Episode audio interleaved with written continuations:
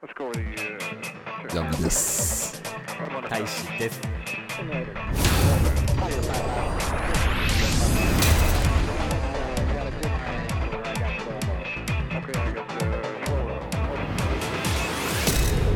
スポキャストはい。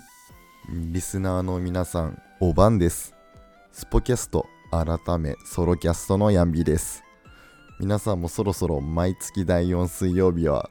ソロキャストヤンビー回っていう認識ができましたかね？まあ、第1回目はね、僕がすごい、まあ、ちょっと体調が悪かったっていうか、まあ、すごい、この多忙な時間を過ごしてる中で収録したため、まあ、めちゃくちゃテンション低くて、ディレクター R からも、ヤンビーさん疲れてますねって言われたので、まあ、今日はちょっと、なんだろう、テンション上げめに行きたいなと思いますし、今ですね、まあ、僕の仕事の話で申し訳ないんですけど、まラグビーのリーグワンの、まあ、試合の期間がちょっと一時停止していまして、今、クロスボーダーマッチといって、まニュージーランドを主軸としているスーパーラグビーっていうリーグの、まあ強豪チームが日本に今2チーム来てるんですね。チーフスっていうチームとブルースっていうチームが来ていて、そこで去年のラグビーリーグワントップ4に入ったチームが試合をする期間が2週にわたって行っている都合で、まあ僕が所属してるチームは一時活動が、まあ、お休みというか、まあ、自主練期間とか入っていて、まあ、公式戦がないんですよ、つまり。なんで、ちょっと仕事の強度も下がってることもあって、このソロキャストの収録も元気よくいけるんじゃないかなと思っております。なんで、まあ、皆さん楽しんで聞いてください。では、本題にどうぞ。毎月第4水曜日、ヤンディがお届けするソロキャスト。はい。ってことで、本日はですね、今月の第3週目ですね、スポーツ×サウナについて、こう、まあ、あっちゃこっちゃ、大使と喋ってきたんですけど、まあ、まだまだ僕のというか、もう、リスナーのサウナーの皆さんもね、もうちょっとサウナの話聞きたいんじゃないかなと思うんで、ちょサウナ延長戦でいきたいと思います。ちょっとエフェクトかかんない可能性あったんで、一応自分で手拍子してみました。めちゃくちゃ恥ずかしい。はい。ってことで、まあ、前回、まあ、サウナの話をした際に、なんだろう、この整うっていう感覚がどういったものかっていうのを、まあ、僕なりの表現で、ま、気持ちいい二日酔いっていう言葉をま使わせてもらったんですけど、ま、全然やっぱり響いてないというか、僕の語彙力のなさが出てしまったなと思っていて、あの、まあ、整う以外にもサウナの良さってあって、まあ、僕がさ整う以外まあやっぱ毎回サウナ行っても整えない時ってやっぱあるんですよね。僕で言うと、まあ、サウナの温度がちょっとなんだろうぬるすぎるというか暑さが足りないなっていう状況で水風呂入って外気浴とかやるとああんまり整ったっていう感覚が得られないんですね。ただそれでもサウナに行き続ける理由っていうのがあるんですよ。まあ、これ仕事放棄って言われたらかなりまずいんですけどやっぱ、まあ、サウナというかスーパー銭湯に行ったらもう必ずと言っていいほどなんだろう。必ずと言っていいかもう絶対ダメなんですけど携帯って持ち込めないじゃないですか。やっぱ僕の仕事柄このなんだ職場以外にも携帯電話、まあ、LINE ですね。ですごい連絡が来てすぐこの仕事を対応しなきゃいけないっていう場面がたくさんあるんですけど、ま、例えば、ま、大使とかのねあの収録日いつみたいなやつは、まあ、無視しても問題ないかなって言ったら怒られるから まあ問題ないんですけど、まあ、急用なし案件が来た時も、まあ、やっぱりスーパー銭湯に行ったらどうなっても対応できないんで、まあ、そこは割り切って、まあ、90分なら90分間携帯持たない時間をまあ過ごそうって決めてサウナに行くんですけど皆さんもなんだろうこのご時世携帯をなんだろうなまあ例えばですけど2時間ぐらい自分の手元から話すっていう時間ってなかなかなくないですか？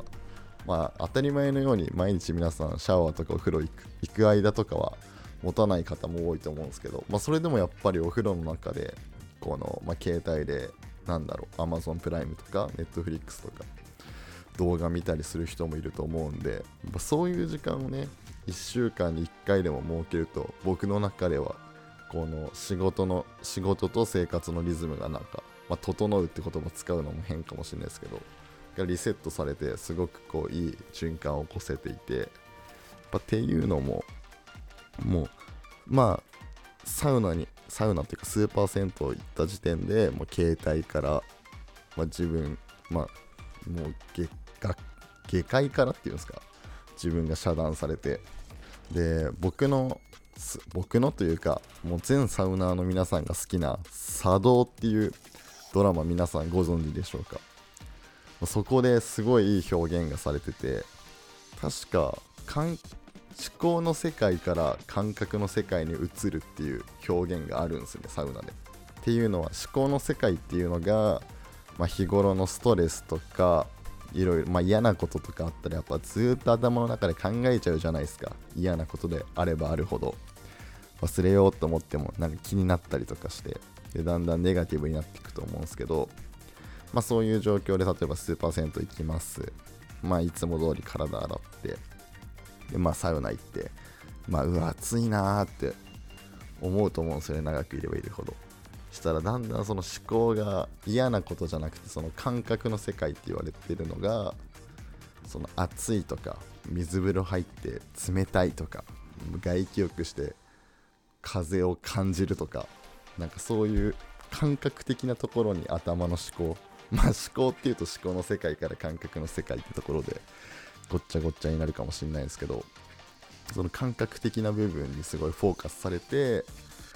まあ脳内リフレッシュっていうか状況が起こるっていうのが多分整う一歩手前の状態まあフェーズがあるんですけど、まあ、それだけでも十分サウナに行く価値があるんじゃないかなと思って僕がサウナをおすすめする理由の、まあ、もうワンポイントですね。なんでまあメイン回で整う良さを多分僕がすごい喋ってるのでこのソロ回では整わなくてもいいサウナの魅力について今、まあ、すっごい表面上語ってみました。でも実際その整った後の話もすると僕はもう基本的にサウナの2セット重ねたら最後に絶対にあの露天風呂があったらそこでもう一回、まあ、体を温めて、まあ、体洗って外出るんですけど。でやっぱ、まあ、皆さんサウナ入らずともこのサウナ後にまあ飲み物とか飲んだりするってよくあるじゃないですか、まあ、そこでもうサウナーの人たちがすごい好きな飲み物といえばはいあれですよね。わかりますか皆さん。オロポです。まあ、それはあるエナジードリンクとあるスポーツドリンクを混ぜた飲み物なんですけどもう最高にうまいんですよね。あれジョッキで入ったのを飲むと、まあ、そのオロポ気になる方はぜひ皆さん近くのスーパー銭湯で売ってないか確認してほしいんですけど、まあ、そこまでやって僕のなんか一連のサウナのルーティンが完成されるなっていう感じです。でこの間のレギュラー会の時に僕多分関東のおすすめのサウナについて紹介したと思うんですけど、まあ、今僕拠点を関西に移してるので、まあ、関西のおすすめのサウナも少し皆さんに紹介できればいいかなって思ってるんですけどまず関西もサウナすごいホットなエリアが多いんですよね特に大阪が。あの先ほど紹介した「茶道」っていうドラマでもあの梅田のやばい名前忘れてしまった。ニューなんちゃらサウナっていう。すいません。ちょっと名前でお忘れしちゃったんですけど。っていうサウナとかも紹介されてて、まあ、そんな中でその茶道で紹介されたあのおすすめの神戸のサウナは神戸サウナスパっていうのが、まあ、神戸のそのメインエリアの三宮っていうエリアがあるんですけどもうそこの駅からも多分徒歩5分から10分ぐらいで着くところでまあ、そこが何と言ってもいいのがもうフィンランド式サウナがあるっていうことなんですよね。でフィンランド式サウナって何ぞやっていうと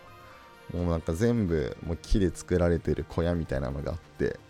で結構薄暗い雰囲気で。で自分でロウリュかけながらこのいい匂い嗅ぎながらふわーっていう。このふわーっていう感じもうサウナーの皆さんなら分かってくれると思うんですけどいやなんかサウナの話してきたらもう全然関係ないけどマジでサウナ行きたくなってきた。はい。っていう神戸サウナスパのサウナは多分関西エリアで数少ないフィンランド式サウナがあるのですごいおすすめの一つです、まあ、茶道ではそれを紹介してたんですけど、まあ僕が個人的によく行くというか、まあおすすめのサウナスポットはあれは多分あの兵庫と大阪の境目の尼崎っていう、まあ、地域があるんですけどそこのそこにある水木の湯っていうスーパー銭湯があって僕はそこのサウナがすごい大好きです。もうなぜかというと一番好きな部分はもうスーパー銭湯僕が行った中で一番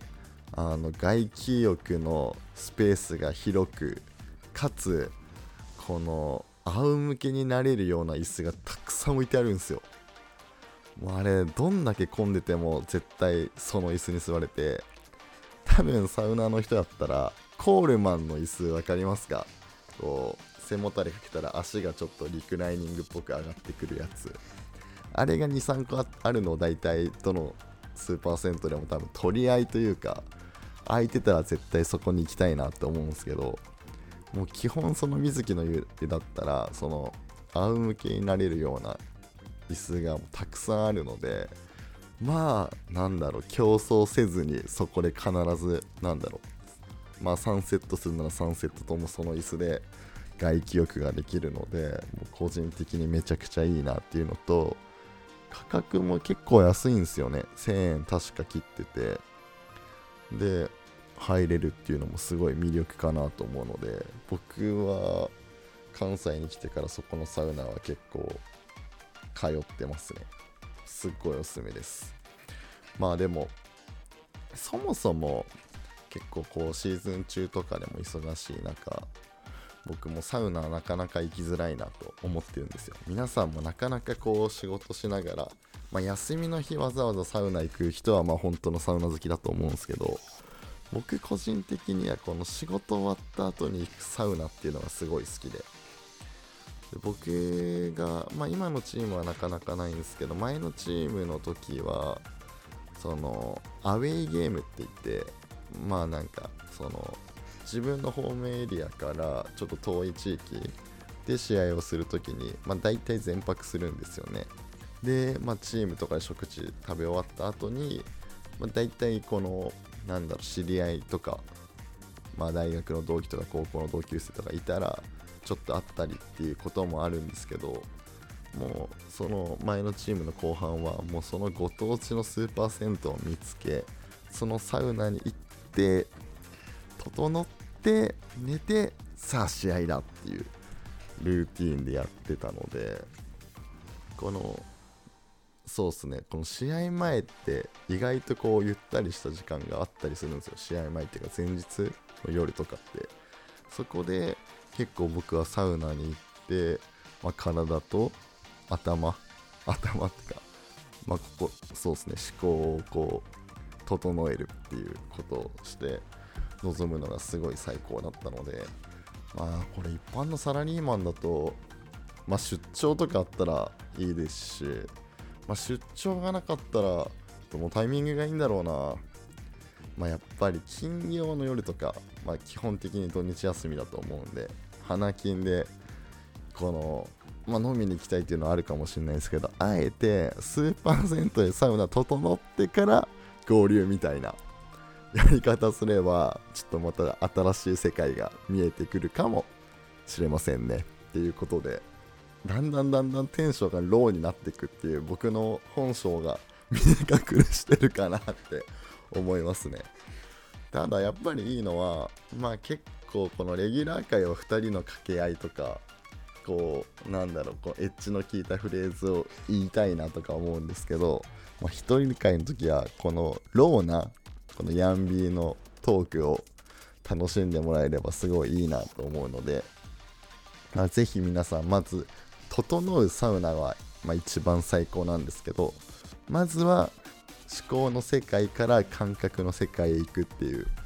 整う一歩前のフェーズを体感してもらえればすごい嬉しいなと思います。まあそんなとこですかね今日は。で来月3月ですね。3月のスポキャストはコラボ回がすごい満載ななんだろう。レギュラーとレギュラー回が多いと思うんで皆さんぜひ楽しみにしてくれてください。ってことでバイ。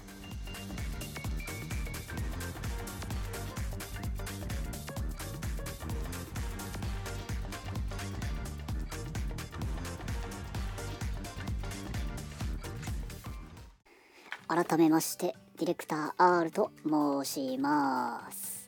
お疲れ様でした。どうでしたか？ヤンビーソロ会サウナ延長戦ということでですね。私も先週のあのレギュラー会、えーと、サウナ会聞いてから行ってきましたよサウナ。めちゃめちゃ整いました。やっぱいいっすよねサウナ。うん。先月と違ってね、まあ、あの、ヤンビーの方がコンディションが良かったみたいでね、元気でしたね。いやー、まあ、本当に普段忙しいんでね、まあ、元気な姿見れて、こちらとしても良かったです。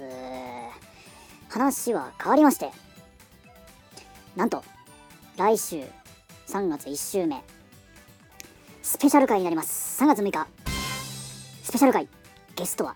なんと、ゆる落語の作り方さん。いやーということでね、あのー、ゆる落語の使い作り方さん、えー、家元さんと美濃源さんが当番組に出演いたします。いやー、楽しみですね。あのー、編集者なんで、すでに音源を聞いておりますが、えっ、ー、と、先に言っておきます。爆笑します。間違いなく。うーん、やっぱゲスト会ね、毎回なんか起きますが、あのー、うん、今回も何か起きてます。まるのニューヨーク。まあ、これは来週聞いたのお楽しみじゃないですかね。まあ、他にも、島崎和歌子さん。これも来週答え合わせになるんじゃないでしょうか。あのですね、本当に。うん、うん、やっぱりなんかスペシャル回はいいですよね。本当に。私もなんか腹ちぎれるぐらい笑ってます。はい。そんなスペシャル回が来週やってまいりますので、皆さん、来週はぜひお聞き逃しなく。まあ、もうこれ以上語ることはないんでね、来週まで待ってください。そんな感じでした。では。